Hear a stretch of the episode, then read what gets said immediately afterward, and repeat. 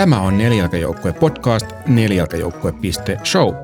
Minä olen Mark Lindgren ja tänään kanssani on ihmisen ja hevosen väliseen vuorovaikutukseen erikoistunut eläintenkuluttaja Aino Koivukunnas. Tervetuloa podcastiin Aino.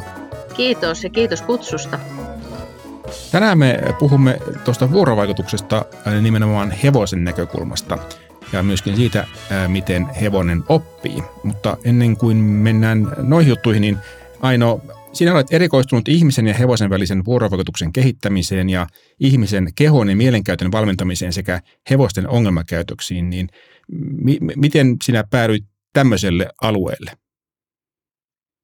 No joo, vuorovaikutusasiat on mua kiinnostanut noin niin kuin ihmismaailmassakin jo pitkään ja, ja olen opiskellut, opiskellut siellä, siellä asioita ja, ja todennut, että ihan samoista teemoistahan tässä puhutaan ihmisen ja eläimen välillä ja, ja, ja samat, samat asiat pätee, pätee myös, myös tota siinä, että millä tavalla me rakennetaan yhteyttä joko toiseen ihmiseen tai toiseen muuhun elolliseen. Ja sitten sinulla on tämmöinen hevosilo-yritys, jonka teemana on kohtaamisia hevosen ehdoilla. Mikä sai sinut perustamaan tämmöisen homman ja tällaisella idealla? No toi slogani itse asiassa Uh, on, on miehen tokasu, kun mä jossain tilanteessa mietin, mietin jotain, että minkä, mikä voisi olla mun slogani, niin, niin, tota, niin hän tokasi niin kuin sit on. Ja sitten mä olin, että ai jaa, että miten niin, ai tämmöinen, että hevosen ehdoilla.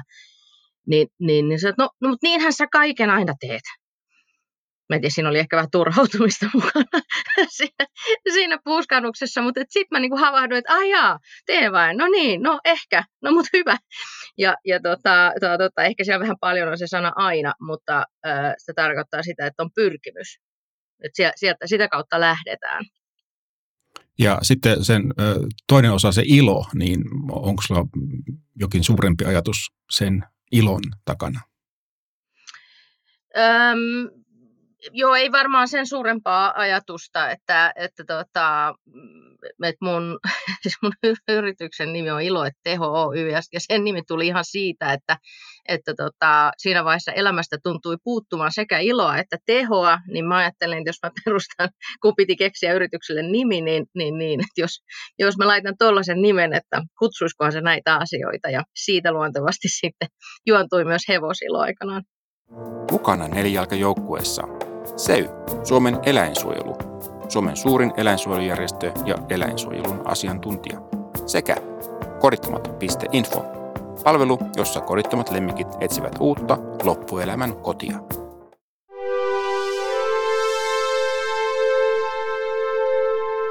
Ihmisen ja hevosen välinen vuorovaikutus, miltä se näyttää sieltä hevosen näkökulmasta? No nyt pistit pahan.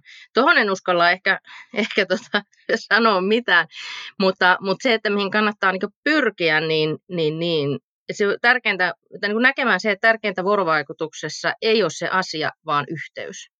Että, että millä tavalla sä saat yhteyden, kontaktin siihen hevoseen niin, että se on kaksisuuntainen.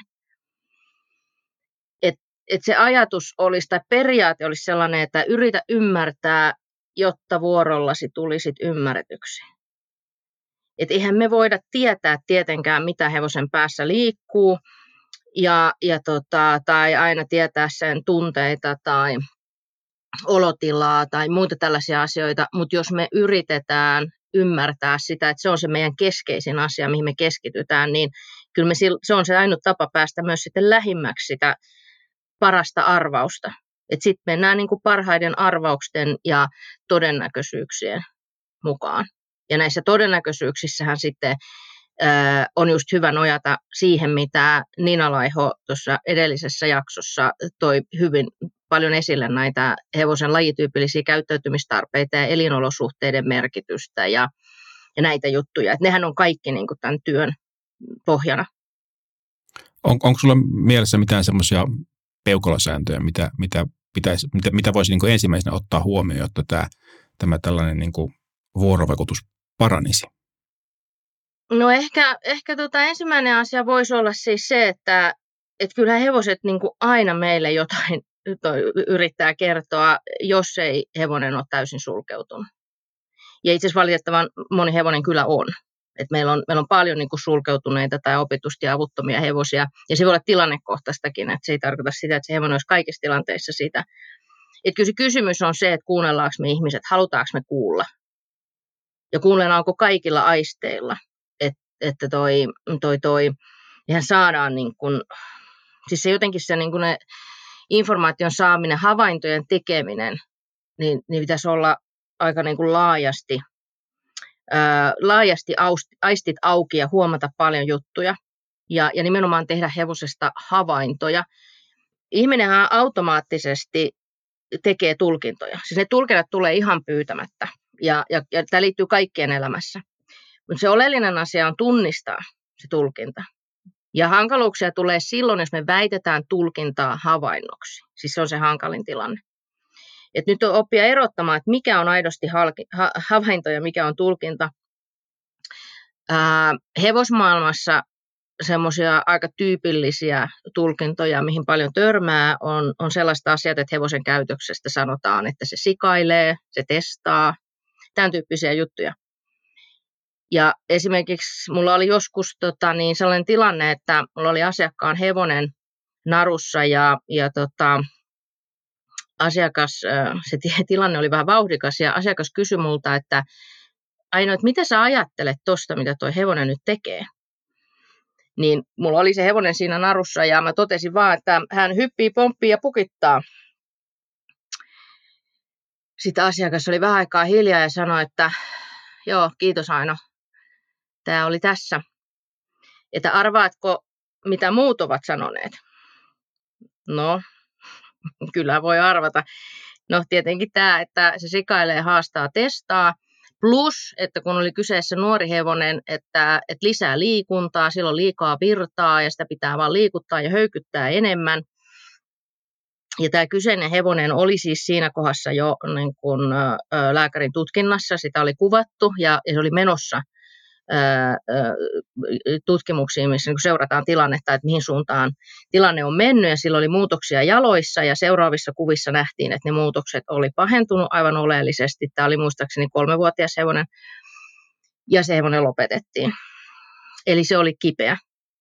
Ja, ja me oltiin, mä olin siinä paikalla nyt just niin kuin arvioimassa sitä tilannetta ja pohtimassa ja katsomassa, että missä, missä, missä mennään. Niin niin tämä on, tämä on mun mielestä niin hyvä esimerkki siitä, mitä meille saattaa tapahtua, että, että, tota niin, että siellä voi olla vakavastikin kipeä eläin, vaikka nuorikin eläin. Me vaan tulkitaan, että hänellä on jotain niin kuin huonoa käytöstä ja väärää asennetta. Niin, onko se vähän niin kuin tämmöistä inhimillistämistä, että, että ajatellaan, että se toimii niin kuin ihminen, ja silloin ihminen voisi olla itse asiassa haastaa tai hu- käyttäytyä huonosti, mutta – mutta ehkä se hevonen ei toimi niin. No joo, ei ainakaan hevonen ei ainakaan toimi niin, että hevonen on, on, jos ajatellaan hevoslauman dynamiikkaa, niin hevonen on hyvin rauhaa rakentava ja, ja, ja, ja nimenomaan konfliktia välttävä normaali, normaalioloissa. Et monet sellaiset hevosen käytökset, ää, lauma, lauman dynamiikasta, mitä on tehty tulkintoja, niin siinä on itse asiassa tarkkailtu laumaa, joka on hälytystilassa. Eli, eli tämä tarkkailija on vaikuttanut jo siihen tarkkailtavaan kohteeseen, että jotain vaikka villihevoslaumoja, jotka ovat huomanneet ihmisen, vaikka ihminen on etälläkin, niin, niin tota, on huomannut. Ja silloin, silloin tietenkin ori ilmentää tietynlaista käytöstä, kun on hälytystila, mutta oleellistahan on nähdä, että no millaista se olo on silloin, kun on noin niin kuin normitilanne ja hevoset ne chillailee keskenään ja rapsuttaa toisiaan. Ja niillä on ruokaa joka puolella luonnossa, ei ne tappele ruoasta ei ne, ei ne kinastele näistä jutuista. Et okei, siis lisääntymisaikahan nyt on kaikilla eläimillä sellainen vähän aggressiivisempi aika, joka koskee yleensä uroksia ja turokset keskenään sitten tappelee, mutta se on, sekin on yleensä se lyhyt hetki. Et, et meillä on et, et tässä, tässä tarkkailussa, että me tehdään niin johtopäätöksiä hevosten vaikka laumakäytöksestä ja muusta, niin, niin siinä pitää olla niin hirveän tarkka, että, että ymmärretään, että ollaanko vaikutettu siihen käytökseen, että onko ihminen jo vaikuttanut siihen – ja että just projisoidaanko sinne sitten jotain ihmisen toivomia malleja. Jos sitten puhutaan tuosta oppimisesta, niin miten se sanoisit, että miten, miten hevonen oppii? Kaikilla elollisilla oppimisen ytimessä on vahvisteet ja, ja rankasut. Ja, ja tämä ei ole kaikki, mutta nämä on siellä ytimessä yksinkertaistettuna.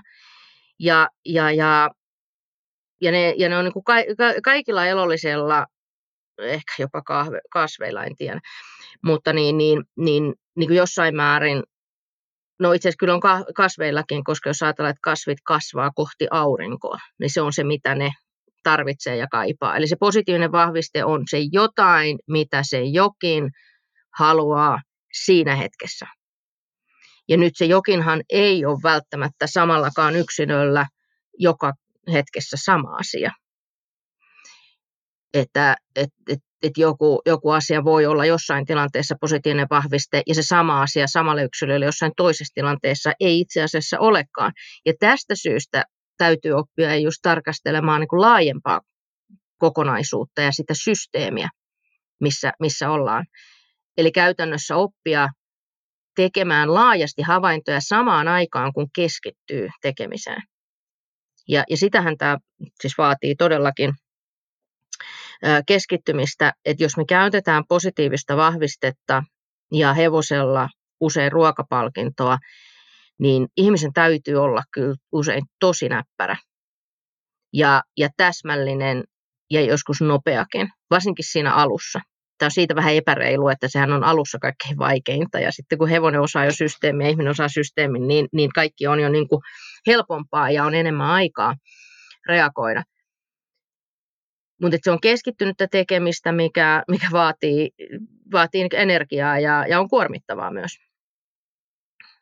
Ruokapalkinto korostuu hevosten kanssa, koska to, toisin kuin koirien kanssa meillä on niin laajempi skaala positiivisia vahvisteita olemassa, niin hevosen kanssa kyllä käytännössä niin, niin rapsutus ja ruoka on sellaiset, joita me voidaan käyttää viiden sekunnin välein niin kuin koulutustilanteessa niin, että se vahviste on ihmisen hallittavissa. Et onhan muitakin positiivisia vahvisteita olemassa, se voi olla paluulauman luokse tai näin, mutta, mutta sä niin kuin käytät sen kerran ja että se voi niin kuin viiden sekunnin välein olla palaamassa lauman luokse jotenkin tehokkaana positiivisena vahvisteena. Eli nämä on nyt vähän niin kuin eri, eri, eri tilanteita. Ja, ja, tota, ja sitten se, että minkä takia mulla ja mun puheissa ainakin esimerkiksi ruoka korostuu, on se, että, että mun työssä se on se, mitä eniten käytetään, koska kun mä ongelmakäytöksiä usein kohtaan, niin, ja traumatisoituneita hevosia, niin usein me aloitetaan siitä, että pitää siedättää, että sen hevosen saa koskea, tai että saa koskea kaikkiin paikkoihin ja näin, niin eihän se rapsutuksesta todellakaan nauti. Kaikki hevoset ei muutenkaan nauti rapsutuksesta, tai nauti siitä kaikkina aikoina. Nyt me nauhoitetaan tämä keväällä, kun lähtee karvanlähtö, niin rupeaa aika monella rapsutus ihan eri tavalla maistumaan. Tai toinen hyvä on nämä ötökät. Sitten kun on kutiaavia paikkoja, niin okei, okay, tässäkin jos vähän mennään tarkalle tasolle, niin, niin sitten se, että jos on ihan kaamea kutina ja joku sitä rapsuttaa ja tuo sillä tavalla helpotusta, että lasketaanko se vielä positiiviseksi vahvisteeksi, mutta ei mennä nyt hifistelyn tasolle. Jos me pysytään tässä nyt perus, perustasolla, niin mutta keskimäärin just se, että et onko se rapsutus sitä, mitä se hevonen siinä hetkessä haluaa, ja semmoinen rapsutus, koska nehän rapsuttaa toisiaan siis usein ja paljon ja, ja, ja näin siis usein hyvin voimakkaasti. Että sellainen pikku hipsuttelu ei välttämättä toimi. Tai sitten juuri on sitten se yksilö, jolle rapsutit liian kovaa, tee se toisella tavalla, lähteä toisesta paikasta. Ja ja rapsutuksen nautinnollisuudenhan näkee sit tyypillisesti niin kuin huulista. Et jos, jos huuli väpättää tai törröttää, niin silloin ollaan semmoisen rapsutuksen äärellä, mikä toimii palkintona. Mutta ruoka on semmoinen, että se toimii aina. Tai sanotaan, että mulla ei ole sellaista tilannetta tullut 20 vuoden aikana vastaan, ettäkö ruoka ei toimisi. Et, että toi, et mä oon kuullut muistakin tilanteesta, että hevoselle ei ruoka maistuu. Mä en osaa sanoa, niin kuin, että mikä siinä on. Et ne tilanteet, missä mä oon nähnyt, että jos ruoka ei maistu, niin sitten on ollut hevonen kipeä tai pelkäävä. Mutta tietenkin sitten se, että eri namit maistuu eri tavalla, että et, et, ei, ei ne kaikki herkut mene. Kyllä mäkin on, mulla oli vielä joskus kolme turpanaamaa pihassa, niin ostin jotain superherkkua, mitä sanottiin, että tästä hevoset on ihan himona tähän. Ja, ja ne kaikki kolme vaan nuuskas sitä ja katsoi mua silleen, että meinaatko, että me tota syötäs vai? No nämä meni sitten aina jakeluun ja aina jollekin ne maistui todella hyvin. Eli että, että toi, että kyllä sitä kannattaa sitten kokeilla. Mutta kyllä ihan tämmöiset perusporkkana on kyllä, porkkanan nimeen liputaan, tai leipä. Nyt nämä on sitten, että mikä nyt on sitten terveellisyyden kannalta, mutta mä tiedän, porkkana on ainakin terveellinen ihmiselle, niin miksi se olisi niin kauhean haitallinen hevoselle. Ja siitä saa pieniä paloja. Eli kyllä se kahdesta porkkanastakin sä saat helposti joku 30 palaa. En ole ikinä laskenut kuinka pienen. Eli että et, et kyllähän siitä riittää moneksi. Niin, se ei tarvitse koko porkkana aina kerralla antaa. Kun... Joo, ei, vaan nimenomaan pieninä, pieninä paloina. Sekin riippuu tietysti tilanteesta, että, että tota, kuinka helppoa hevosen on pieni pala ottaa ja, ja näin, että säädetään tämän mukaan. Että sitten ruoassahan on omat, omat ongelmansa siinä mielessä, että, että toi, se nostaa myös ongelmat usein pintaan ja näkyviin. Mutta se on minusta hieno asia. Siis tämä on itse asiassa hyvä puoli ruoassa, koska ö, ongelmiahan ei voi ratkoa, jos sen ongelmat on näkyvissä. Ja joskus itse asiassa suurin ongelma on se, että ei ole ongelmaa. Eli, eli, eli ne tilanteet, missä ihmiset sanoo, että, että tuli, tuli ruoan mm, kanssa hankaluuksia ja me jätettiin ruoka pois ja kaikki meni hyvin, niin kannattaa aina vähän tarkemmin tutkia, että no miksi näin on. Ja ensinnäkin varmistaa pois se, että, että se hyvin meneminen ei tarkoita sitä, että tämä hevonen sulkeutuu. Ja nyt sulkeutuminen ei tarkoita sitä, että hevonen vaan seisoo ja möllöttää paikoillaan, vaan hevonen voi toimia sulkeutuneena. Ja se on itse asiassa aika tavallistakin. Ää, tai sitten se, että, että, tota, että mikä siinä ruoan käytössä sitten aiheutti sen ongelman, koska tähän on tarkkuutta vaativaa hommaa ajotuksen suhteen. Esimerkiksi missä onkin sitten oleellista just se, että muistaa ottaa käyttöön sen äänimerkin, joka ajoittaa sen palkinnon, koska se ruokahan tulee tyypillisesti vähän jälkijunassa, eli hevonen teki jonkun asian, ja sitten kohta perään tulee ruoka. Niin nyt me sillä äänimerkillä ja kun merkataan se kohta, että tosta tekemisestä tulee ruoka. Se voi olla joku jep, piip, tämmöinen kielinaksu, tämmöinen joku lyhyt sellainen ääni, mitä ei käytetä muussa puheessa. Et jos sulla on maneerina sanoa jep, niin älä ota sitä hevoselle äänimerkiksi, eli se on niin sanottu sekundäärivahviste. Primäärivahviste on sitten se porkkana tai muu herkku. Niin että joku sen piip on ainakin aika usein turvallinen ja helppo, helppo sitten sanoa, niin, niin se on se, joka aina kertoo, että nyt on herkku tulossa. Ja sitä seuraa myös aina äänimerkki. Jos et ole antamassa herkkua, niin älä käytä sitä äänimerkkiä. Tämä on tosi tärkeä asia sen ajottamisen suhteen. Et sitten, sitten toinen, toinen tärkeä asia on, niin kuin, tai niin kuin koko tekemisessä on tämä, niin kuin tämä jännittyneisyyden öö, ja tunnetilojen lukeminen ja arviointi. Ja nimenomaan ne jännittyneisyyden ensimerkit, että kun ne tunnistaa ja säätää tekemistä niiden mukaan, niin se eteneminen itse asiassa nopeutuu ja varmistuu ihan merkittävästi.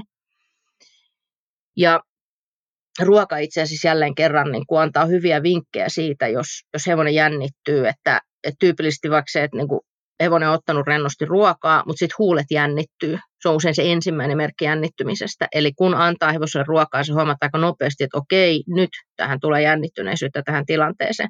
Tai sitten se meinaa purra sormet mukana. Se on kanssa. Mä kutsun sitä ouch-indeksiksi.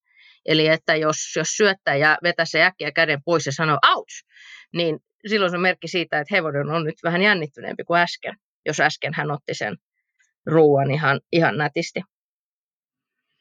Et sitten tähän jännittyneisyyteen liittyy sitten ihmisen oman kehon käytön taito ja, ja paineen, semmoisen kauniin, miellyttävän paineen käytön taito. Eli, eli, eli se, että yleensä jos hevonen jännittyy tai esimerkiksi vaikka punkee vastaan, niin kuin sanotaan, tai, tai tota, tulee niin jonkinnäköinen vastarefleksi, niin se tarkoittaa sitä, että ihminen on käyttänyt liikaa voimaa, liikaa painetta.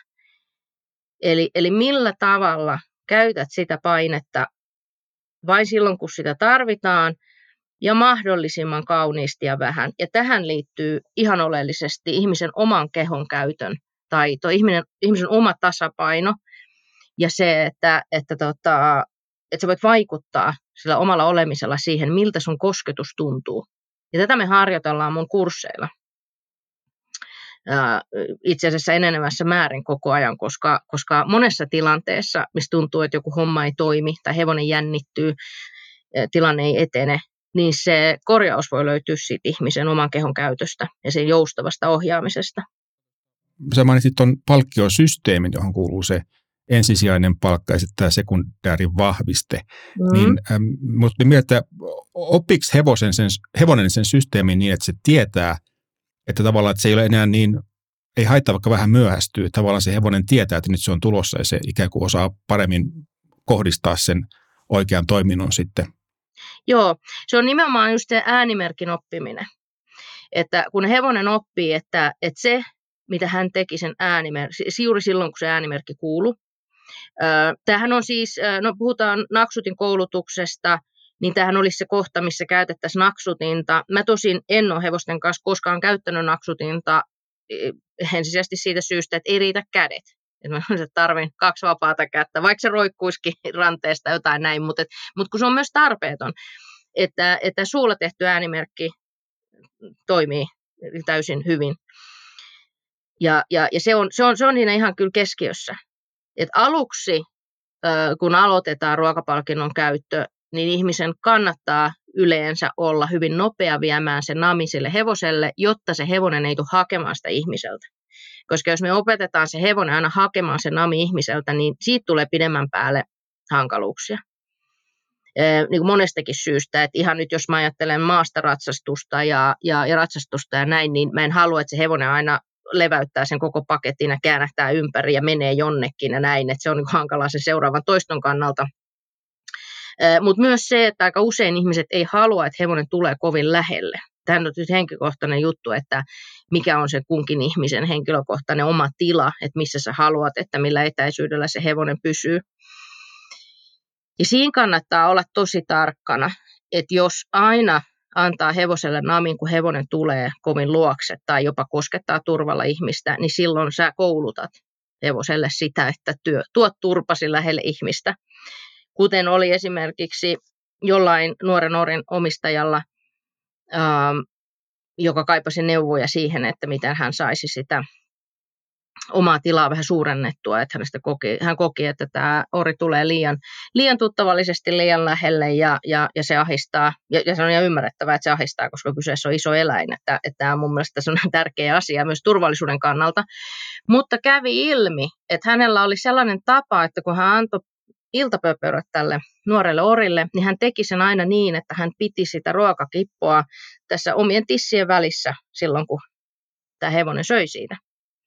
Eli hän joka päivä vahvisti sitä, että tämän orin kannatti todellakin pitää turpaansa tissien välissä ja, ja, ja siitä palkittiin. Et se nyt on ensimmäinen asia lopettaa siitä palkitseminen ja sen jälkeen lähtee miettimään, että millä merkeillä, että, että, että, että opetetaan merkit, joilla se hevonen osaa pysyä kauempana ja mennä kauemmaksi. Ne on sitten omat opetettavat asiat. Ja, ja niitäkin kannattaa olla tietysti monta merkkiä samalle asialle. Ja ne on semmoisia arjen sujuvuuden kannalta ja, ja turvallisuuden kannalta tärkeitä juttuja. Mä, mä en ajattele, että näillä olisi mitään, että on hyvin tavallista sanoa, että hevonen ei kunnioita ihmisen tilaa, mutta mun mielestä tähän ei nyt niin kunnioitus sinänsä liity millään tavalla, ainakaan huonolla tavalla, koska tota, ihmiset usein vahvistaa sitä, että hevonen tulee luokse, antavat namia tai alkavat rapsuttaa. Ja sitten myös hevosellehan on luontaista käytöstä se, että jos hevosta jännittää, hän menee lähelle ystävää. Eli, eli lauma, jos lauma on uhattuna, niin lauma tiivistyy. Eli hyvin usein silloin, kun hevonen, hevosta jännittää, hän tulee lähelle ihmistä, koska se on hevosen luontaista käytöstä. Ja mua itse asiassa harmittaa aika paljon, että ihmiset sitten vielä niin kuin tulkitsee se jollain tavalla niin kuin epäkunnioittavaksi käytökseksi, kun sehän on ihan päinvastoin. Mutta se on sitten toinen asia, että evosille voi kouluttaa toisen tavan. Ja, ja, ja, ja vielä tärkeää tehdä se niin, että se ei lisää jännitystä sitten esimerkiksi niissä tilanteissa, missä hevonen, hevosella jotenkin vireystaso on jostain jo koholla tai nousemassa. Niin on, se on sitten niin toinen keskustelu. Mutta just se, että me pysyttäisiin taas niissä havainnoissa, hevonen tulee liian lähelle ihmistä, me halutaan opettaa hevoselle toisenlainen toimintatapa, ja tähän ei liity sen kummempaa. Jos verrataan tota, niin, äh, koiran koulutukseen, tuossa nyt vähän sitä sivuttiin aikaisemmin, mutta tota, se on ihan sama kuin jos koiran haluaa oppia pysymään paikallaan, niin ei sitä silloin sitä namia kyllä niin kuin sitä tulla hakemaan, kyllä se nami viedään sille koiralle sinne, missä sen paikallaan, että, Joo. että se siellä pysyy.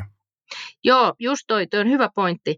Eli, eli just se, että ihminen oppisi viemään sen namin hevoselle.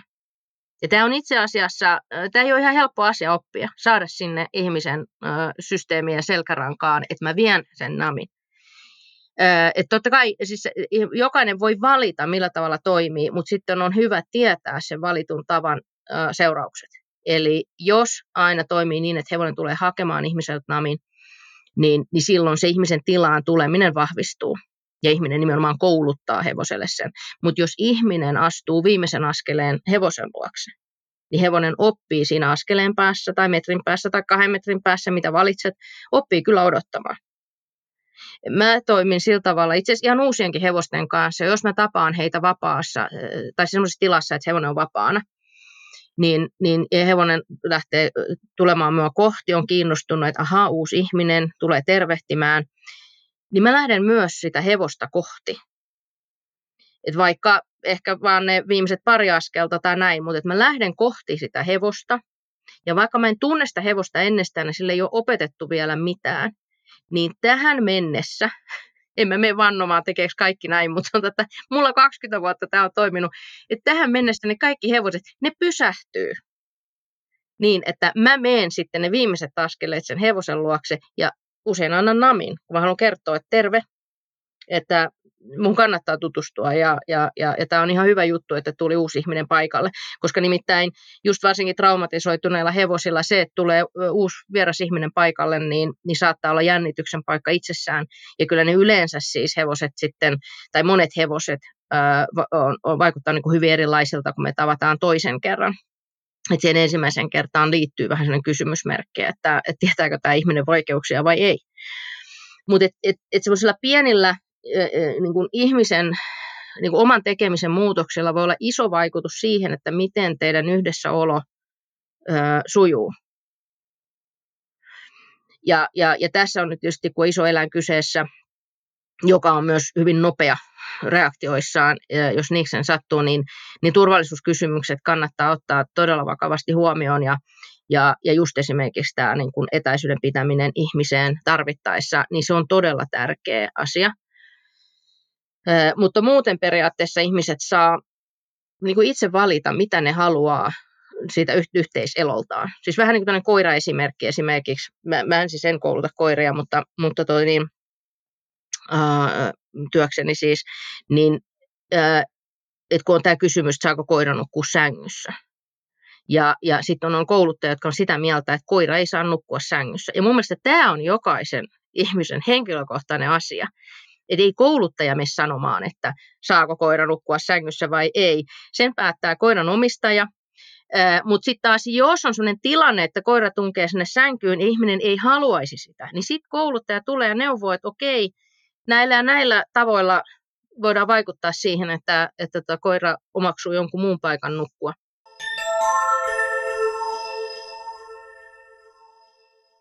No kyllähän mulla sellainen merkittävä hevonen mun elämässäni on ollut mun iso ruunani, jonka, jonka tota, nyt jo edes mennyt, jonka ostin ratsastuskoululta aikanaan.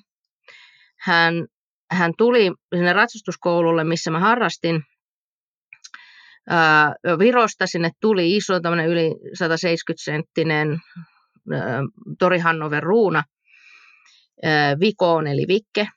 Ja, ja ja oli kyllä hyvin vauhdikasta, lähti käsistä selästä ja taluttaessa ja ei onnistunut kengitys ja ei lastaus ja, ja, ja oikein mikään muutkaan asiat. Ja siellä oli sitten kaksi tämmöistä kokeneempaa ratsastajaa, jotka hänellä sai sitten siinä aluksi ratsastaa. Ja mä olin myös tottunut yleensä näitä vauhdikkaampiin hevosiin ja se tuntui aina mielenkiintoiselta.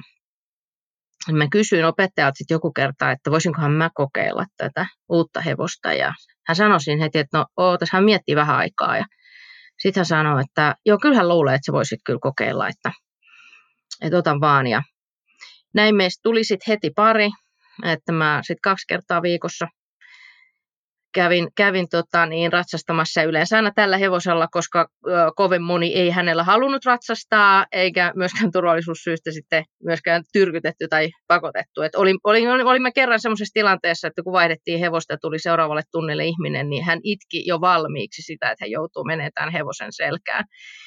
Ja, ja, ja tota, mua harvitti, kun, kun mä en kokenut tämän hevosen kanssa sillä tavalla niitä ongelmia. Ja itse asiassa sitten kun me muutettiin toiselle paikkakunnalle tämän hevosen kanssa, niin mun ensimmäinen valmentaja katsoi vähän aikaa meitä ja totesi, että anna mä arvaan, että tämä on myyty sulle, kun sä pärjäät sen kanssa. Mutta no, tämä on osa totuutta kyllä.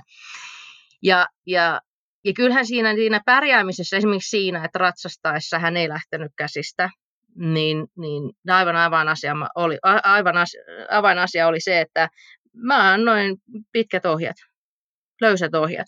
Ja tyypillisesti ihmiset, kun menee hevosen selkään, niin ne pelkää, että tämä lähtee justiinsa, niin ottaa hirveän tiukkaan ohjasotteen ja sen provosoi tätä hevosta just lähtöihin.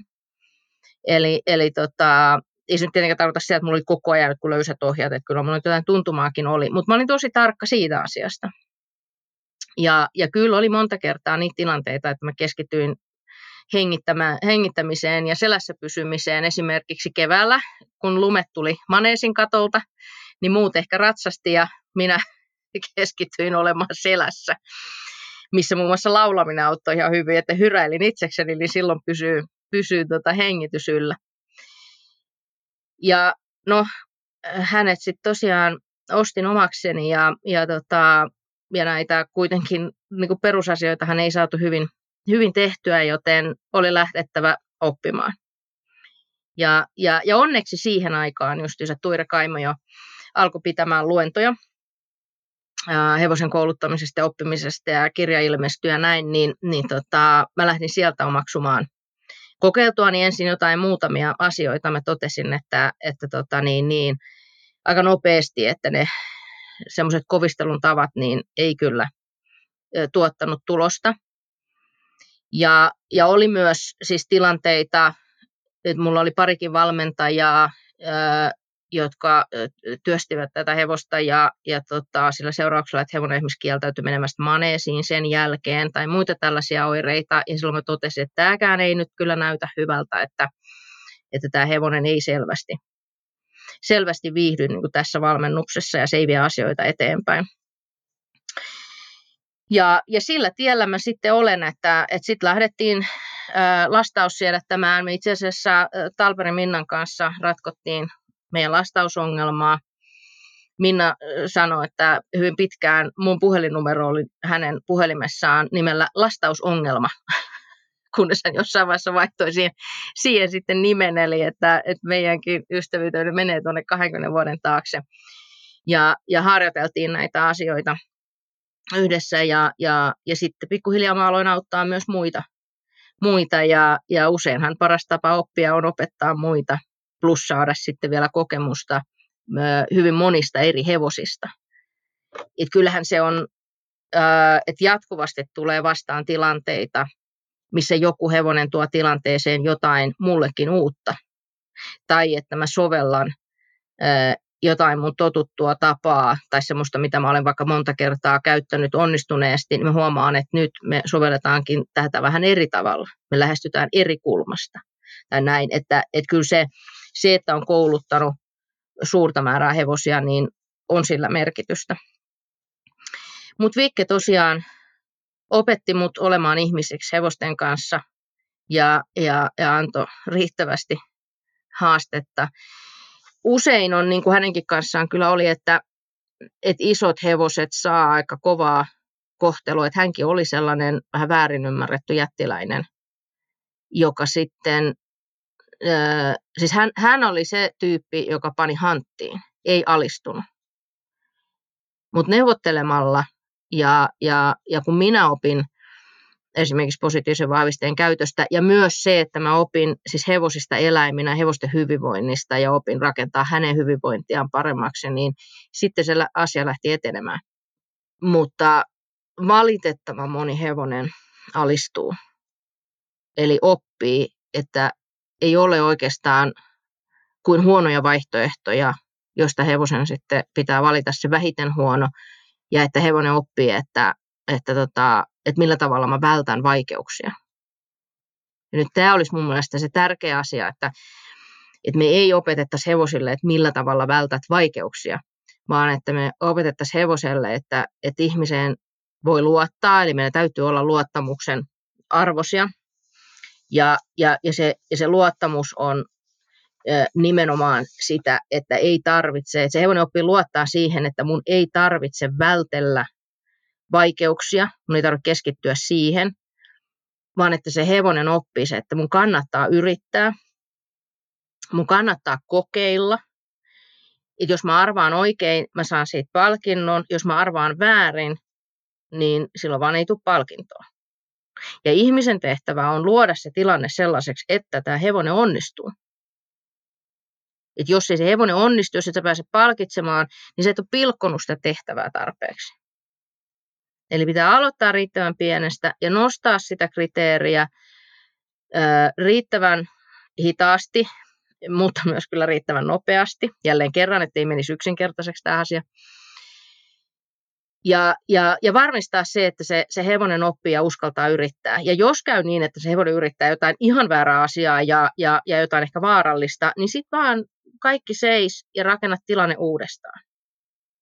Kaikki on sitten koulutustilanteen rakentamisesta kiinni. Hevosellehan on itse asiassa hyvin luonnonvastasta mennä pieneen koppiin, yleensäkään pieniin paikkoihin. Joskin täytyy sanoa, että kyllä hevoset välillä änkeytyy ihan itse niin kuin hämmästyttäviin koloihin. Että tota, silloin kun se on vapaaehtoista ja ollaan turvallisessa ympäristössä ja näin, että, että, tota, että sitäkin, sitäkin kyllä tapahtuu. Mutta noin lähtökohtaisesti niin kuin arojen tai metsien eläimenä, niin, niin, niin, niin pienet ahtaat kolot ei ole hevosen juttu, eikä varsinkaan se, että sinne jää jumiin ja, ja sitten lähtee vielä lattia liikkumaan ja heilumaan. Et siis se trailerissa matkustamisen kokemushan ei ole mikään kovin miellyttävä. Tosin nykytrailereissa ne tulee enemmän jousituksia ja muita tämmöisiä mukavuuksia, mutta että jos ajattelee tuommoista tavallista vähän vanhempaa traileria, niin niin, niin, niin ei se mitään miellyttävää siellä ole. Onnistuessaan se pitäisi opettaa hevoselle kyllä ihan varsasta asti, että tämä on kiva ja turvallinen paikka ja että tänne ei aina jää jumiin.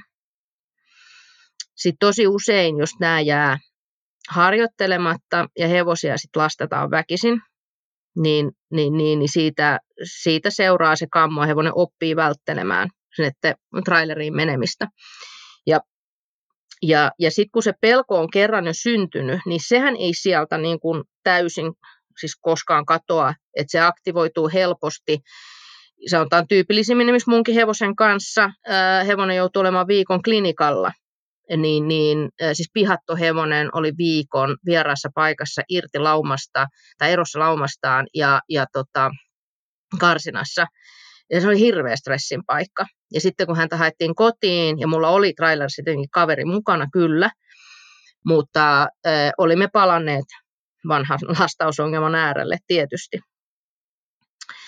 Äh, mutta sitten harjoittelemalla sitä voidaan aina lieventää ja, ja, ja voidaan pitää myös yllä sitä äh, niin kuin toisenlaista tunnelmaa liittyen traileriin, koska se, mikä helposti käy hevosen elämässä, jos me tarkastellaan tätä hevosen näkökulmasta, niin hevonen näkee trailerin silloin, kun ollaan menossa jonnekin, ja aika usein vielä se, mihin ollaan menossa, niin on joko klinikka tai kilpailut tai valmennus, eli ihminenkin on vähän jännittynyt. No ihminen tietysti jännittää monta asiaa, sitä lastausta ja sitä lähtöä ja ehkä siellä määränpäästä tapahtuvaa asiaa ja lastauksen onnistumista ja sosiaalista painetta ja, ja, ja näin, joten ihminen on jännittynyt, liikkuu ehkä vähän ripeästi ja, ja, ja on huolissaan aikataulusta ja näin poispäin. Eli jos hevosella on tämä kokemus, että aina kun mä näen tuon kopin, toi ihminen on tolleen kireenä ja huolestuneen olonen, niin on varmaan aika paljon liittyy just tähän koppiin ja munkin on syytä huolestua tästä kopista.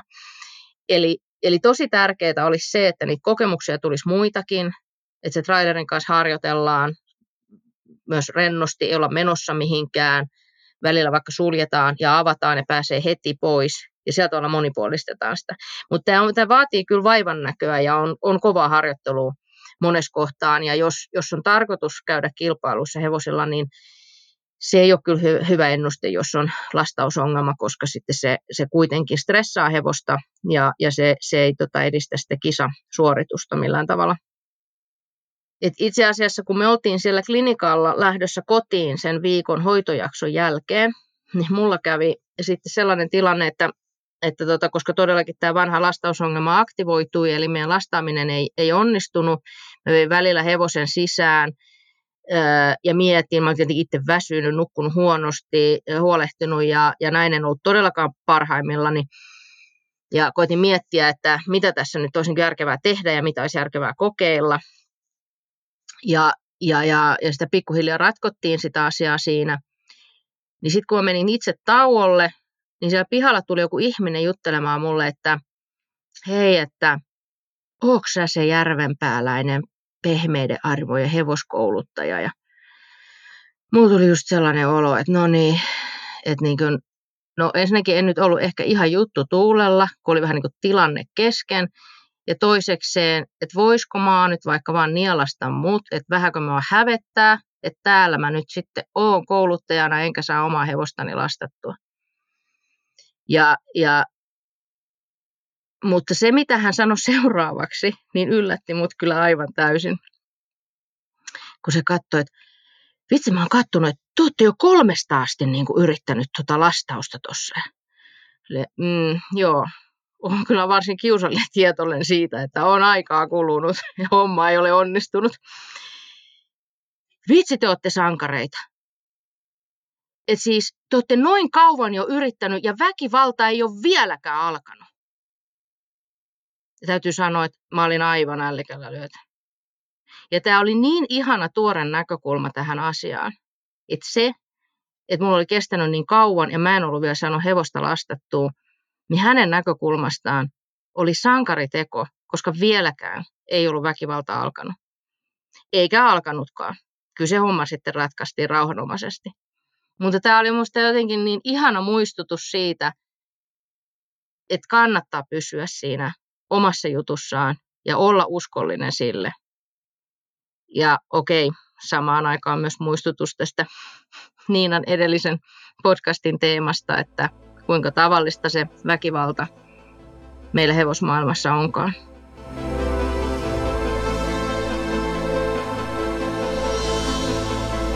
Tämä oli Neljäkäjoukkue podcast. Jos pidit jaksosta, vinkkaa toki kaverillekin. Tuottajana ja editoijana toimin minä, Marko Lindgren ja Huima Production. Taustalla soivan musiikin on tehnyt Sari Toivola. Lähetä palautetta osoitteeseen palaute at neljäkäjoukkue.show. Jakson merkinnät ja uudet jaksot löytyvät osoitteesta neljälkäjoukkue.show. Kiitos, että kuuntelit.